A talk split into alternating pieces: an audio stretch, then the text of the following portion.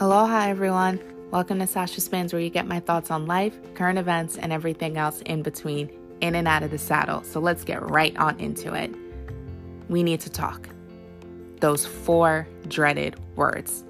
A phrase that can stop you on a dime while simultaneously sending you into a spiral of anxiety and suspend your current reality. I don't know about you, but I've always hated that phrase. and it took me a long time to figure out why. And when I finally figured out why, it was like a light bulb going off. We need to talk.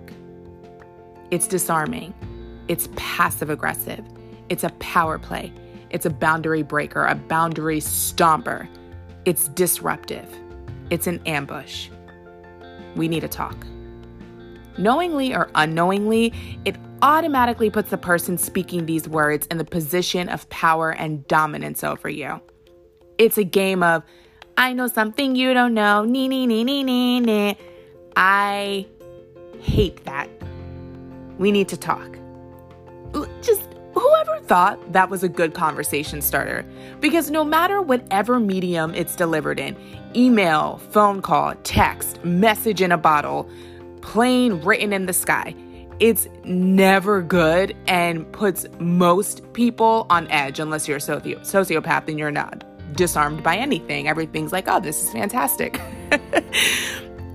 Personally, what I dislike about it the most is that it removes your agency in a conversation. So, for me, a conversation is a free flowing exchange of ideas.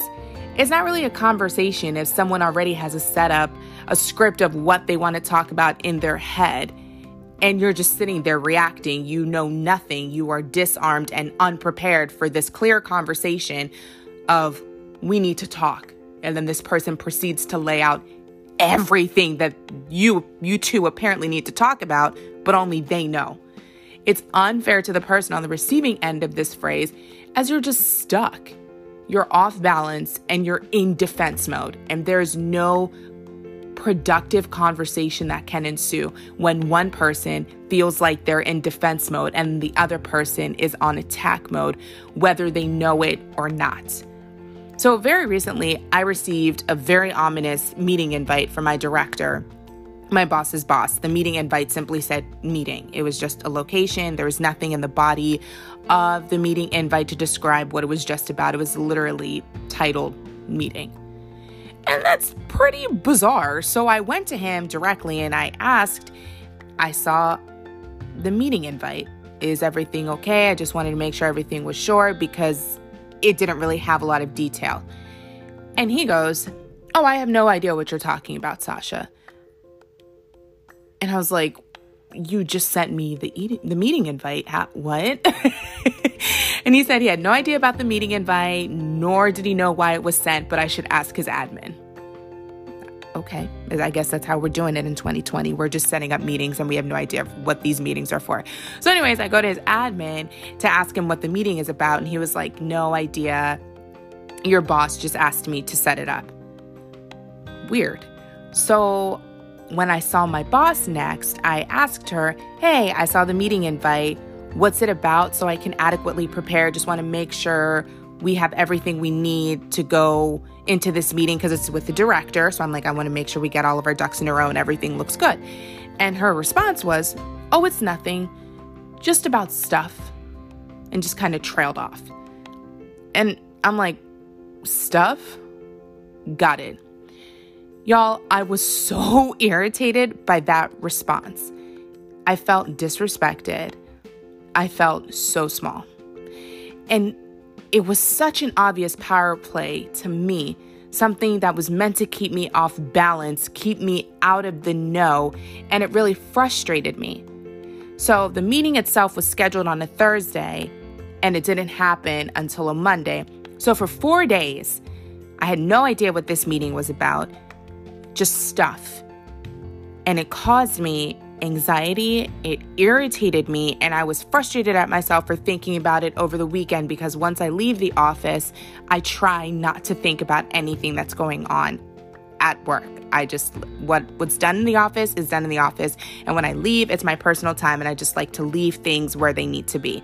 Mind you, I didn't get a response as to what this meeting was about until Monday, like 2 hours before the meeting was supposed to start. So by that point, I was just out of anxiety, I was out of frustration. I decided I did not want to deal with either of those feelings anymore and slipped into let's wait and see mode. So, let's wait and see mode. It's one of the three ways that I counter we need to talk. It's very often a last resort when I can't get a direct answer, but wouldn't you know that the let's wait and see mode is often the most freeing? So, my personal first resort, and it seems so simple, it's just to ask, what do we need to talk about? This part, however, is where you can find the, the true intentions of the we need to talk offender. So if you get that text, email, phone call, whatever, simply take a beat and ask them what it's about.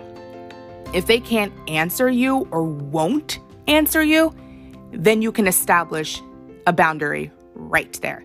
That boundary can be as simple as saying, All right, well, we can talk when you let me know what you'd like to talk about, and then just leave it there. Simple. So, the second mode that I sometimes go to, or another approach that I try, is this. Before I go into this mode, I would like to say that this is the mode that you can go into if you're okay with letting down your boundaries because we need to talk in my opinion is such a boundary breaker that if you are trying to establish boundaries with someone I would not recommend this. You need to stay firm in your boundaries, but if you're okay with kind of letting your boundaries down, this is an approach that I would use and I often use sometimes with people like my mom. You know, I, it was really hard for me to establish boundaries with my mom because she's such a boundary stomper.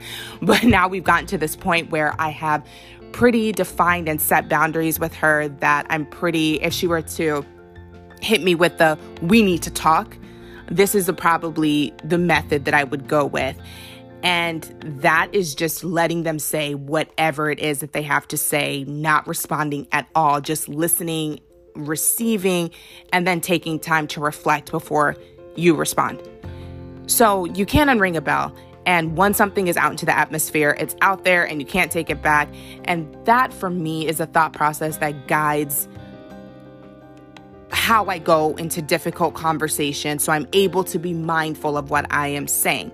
So, with this approach, the let's just let them, let's just hear them out, hear what they have to say I'll just listen and maybe even write down what they're saying so I remember when I go back and I'm turning it over in my head and I'm thinking about it. I've done this in conversations with people before. I do it with sometimes when I'm talking to my husband.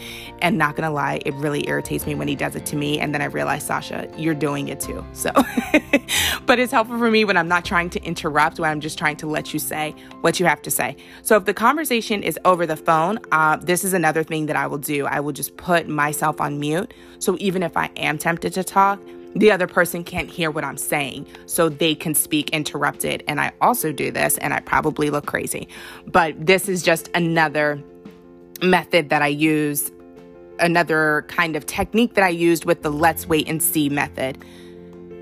Then, after they've said everything that they needed to say uninterrupted, when they're finished saying what whatever it is, that's when I'll talk and I'll lay everything out. And then that at that point it can be more of a conversation. So it gets away from we need to talk and becomes more of a conversation and exchange of ideas. So the wait and see, let's just wait and see method. It is the hardest for me and even though it's my last resort, it's the one that I find myself using the most in the office. So, in all honesty, and this is just my personal opinion, after working in the office space for a little over 10 years now, it is single handedly the most passive aggressive environment I've ever experienced in my life and is so unnatural to the human condition that I truly believe it is a toxic space for most human beings. Some people thrive in this environment I have yet to see anyone really thrive in this environment. And when I say this, I mean to say it is so unnatural to our human condition. It is not normal to spend the majority of our waking hours trapped in these fluorescent boxes. And I believe that because it is so unnatural to us, that contributes to the hostility and the toxicity you find in a lot of American work environments the office space. So then I guess it's no surprise then that the office space is where this we need to talk ambush often occurs. And even though I personally don't care for it, the wait and see method is a great ex- exercise in mindfulness to calm anxiety. It is my last resort, but it's the one that I often find myself using most in the office environment. So, I've heard it say, I've heard it said that anxiety is caused by living in the future and fear of the unknown. The we need to talk is the perfect setup for the unknown. And let's wait and see forces you to suspend living in the future and forces you to be in the present.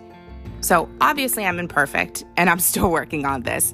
I spent some parts of the weekend ruminating over this we need to talk, this ominous meeting that was on my schedule that I had no idea what it was about, just stuff. And it wasn't until two hours before that meeting was scheduled that I was finally able to just calm my nerves and truly practice the let's just wait and see. So while it's my last resort, I'd rather just know.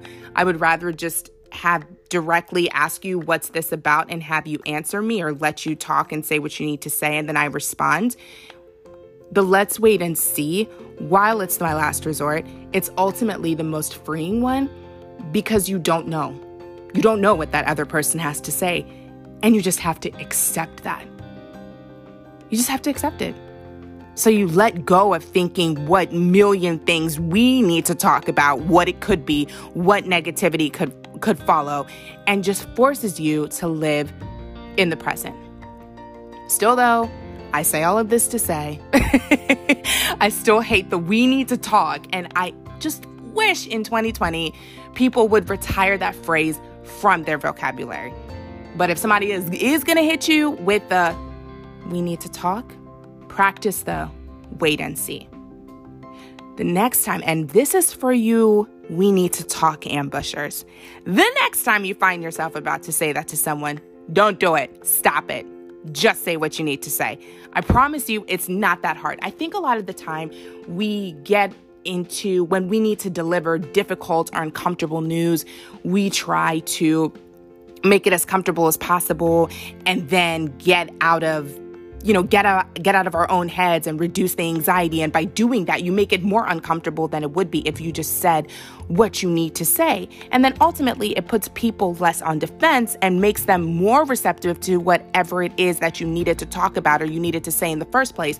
So i understand that hey there's some uncomfortable things we have to say and it may be uncomfortable for someone to receive but just say it don't ambush them don't we need to talk them they're going to appreciate it. And I promise you that it's going to make whatever you need to say so much easier. So let's talk about it. Have you ever been on the receiving end of we need to talk? What am I what am I talking about? Why do I would ask that question? Everybody has been on the receiving end of that. So, how do you find yourself coping with that? How do you find yourself addressing that? Do you find yourself addressing that? Do you respond to it well? Do you respond to it poorly? I'm to know because I can't be the only one on the planet that hates the we need to talk. So let's talk about it. You can drop me a voice note here on Anchor FM, or you can hit me up on Instagram at Sasha Spins. And until next time, peace out.